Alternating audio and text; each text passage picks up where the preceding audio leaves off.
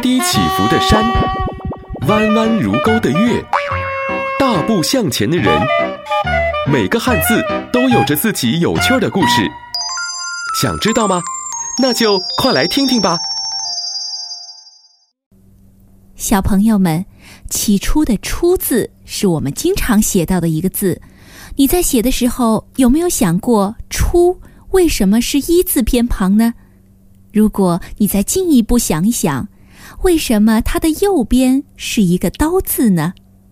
其实这是我们的祖先在造字的时候想出的一个好方法。我们已经知道，古人在造字的时候会用象形的方法，可是世界上的事物太多了，怎么能够一一描画出来呢？而且有的字的意义，比如起初、开始。是很难用形状来表现的，所以呀，古人就想出了一个办法，就是把两个字合成一个字。原先两个字的意思合在一起，就产生了一个新的意思。这种造字的方法叫做会意。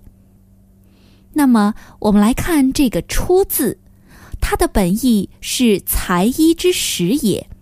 也就是说，一件衣服在开始制作的时候要用刀来裁。当然，太古的时候，古人是用兽皮来御寒的，为了合身一些，就要用刀来割裁。这样，左边一个一，右边一个刀，组合起来，一个新的字就产生了。你看，是不是很有趣呀？“出”这个字造出来以后，用处可大了。